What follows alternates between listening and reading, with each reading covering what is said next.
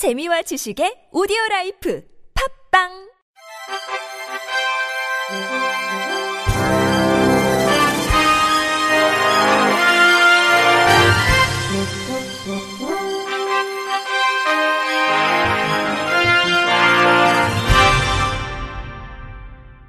청취자 여러분 안녕하십니까? 3월 12일 화요일 KBIC 뉴스입니다.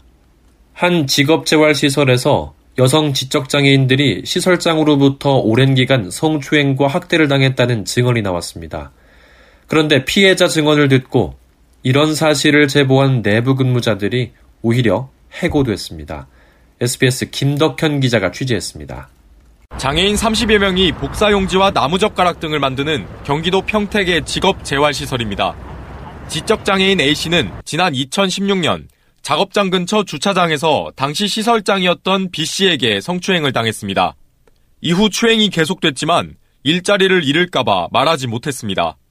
고민 끝에 복지사에게 피해를 털어놨고 복지사들이 지난해 8월 경찰에 고발했습니다. 경찰이 수사해보니 피해자는 A씨만이 아니었습니다. 지적장애인 3명과 사무실 직원 등 4명이 지난 2016년부터 지난해까지 성추행 당한 걸로 조사됐습니다. 폭행과 학대 정황도 확인됐습니다. 지적장애인 2명에게 서로 뺨을 때리겠다는 증언이 나왔는가 하면 유통기한이 3년이나 지난 라면을 장애인들에게 먹였다는 진술도 나왔습니다. 인터뷰 당시 공익 근무요원 건더기 같은 경우는 썩어서 막 다 검정색으로 막 변해 있었고 기름 썩은 막 그런 역한 냄새도 좀 났었어요. 경찰 수사에도 시설 측은 진상규명 대신 사건 덮기에 급급했습니다.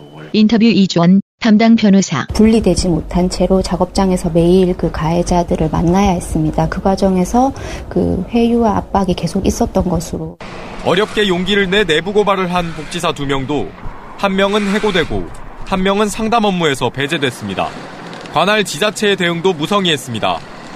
시설 감독 권한이 있는 평택시는 지난 2월 이곳을 직접 찾아 현장 조사를 진행했지만 문제가 없다고 보고 돌아갔습니다. 경찰이 최근 전 시설장과 직원 한 명을 구속했지만 평택시청은 여전히 손 놓고 있습니다. 인터뷰 평택시청 관계자 판결이 나면은 나중에 이제 거기에 의해서 최종적으로 내기는 행정 처리만 하는 거죠. SBS는 해당 시설을 찾아 해명을 드리려 했지만 아무런 답변을 내놓지 않았습니다. SBS 김덕현입니다. 검찰이 서울 인강학교에서 벌어진 장애학생 학대에 사회복무요원 외에 교사들이 추가로 가담한 혐의를 파악했습니다. 서울 북부지검은 무려 14차례에 걸쳐 장애학생 5명을 학대하고 폭행한 혐의로 교사 2명과 사회복무요원 3명을 불구속 기소했습니다. 지난해 50대 교사 A씨가 당시 점심을 먹는 피해 학생에게 고추냉이와 고추장을 강제로 먹였고 또 다른 50대 교사 B씨는 피해 학생을 외부와 차단된 방에 1시간 넘게 혼자 방치한 것으로 드러났습니다.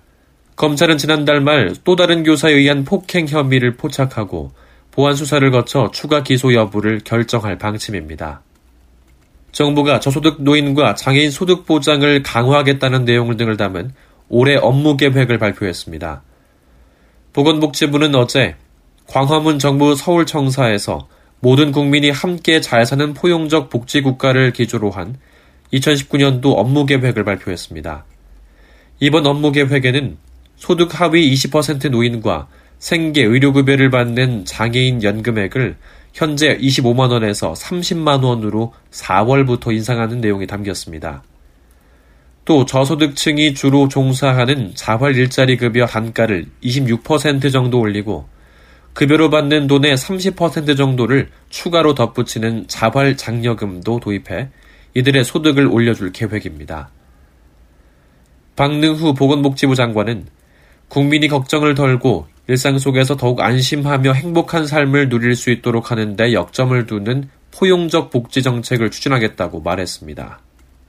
정부가 장애 근로자의 실질적 지원 강화를 위해 출퇴근 비용 지원 제도 도입에 착수합니다. 정부는 경제활력대책회의를 통해 포용적 성장과 지속 가능한 재정을 위한 지출혁신 2.0 16개 과제 추진 방안을 확정했습니다. 이 중 11번째 과제에 포함된 장애 근로자 직접 지원 강화에는 근로지원인 등 기존 사업 개편과 출퇴근 비용 지원 추진 내용이 담겼습니다. 근로지원인을 지난해 2,000명에서 올해 3,000명으로 늘리고 향후 만 명까지 확대 추진할 계획입니다. 특히 신규로 추진되는 출퇴근 비용 지원 제도 대상은 최저임금 제도 밖 근로빈곤층에 해당하는 중증장애 근로자가 대상이며 통근비 등 필수적인 직접 비용을 위한 지원을 제공할 계획입니다. 한국장애인단체 총연합회는 중증장애인 근로자가 출퇴근 시 특별교통수단을 이용하며 추가 비용이 발생하는 부분을 감안해 비용을 보전할 필요가 있다고 고용부에 건의한 바 있습니다. 길 잃은 발달장애 아동을 발견하자 경찰이 신고해 가족에게 무사히 돌려보낸 초등학생 3명이 표창장을 받았습니다. 부산 금정경찰서는 부산 동현초등학교 4학년 김모군 등 3명에게 표창장을 수여했다고 밝혔습니다.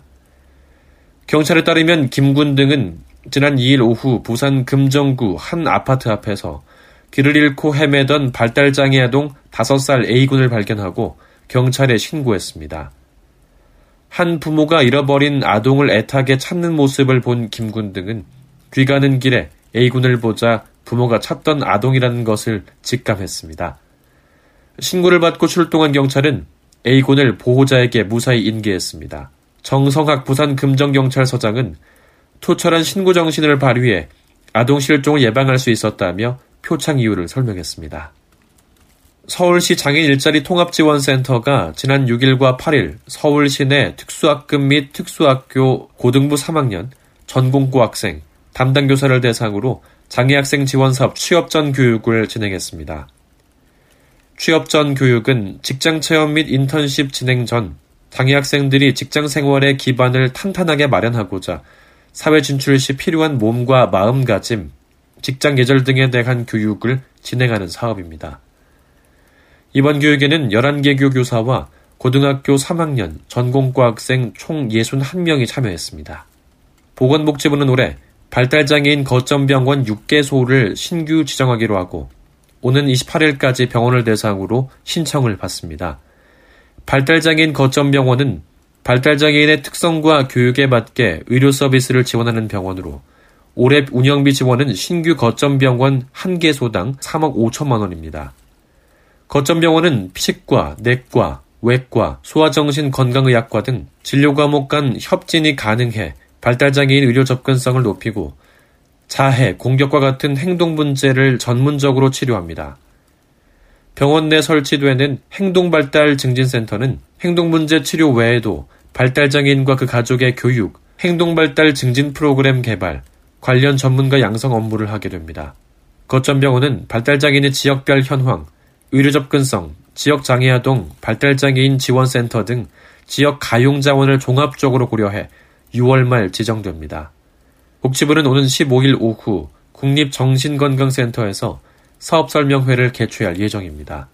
앞서 지난 2016년 한양대병원, 양산 부산대병원이 거점병원으로 지정된 바 있습니다. 끝으로 날씨입니다.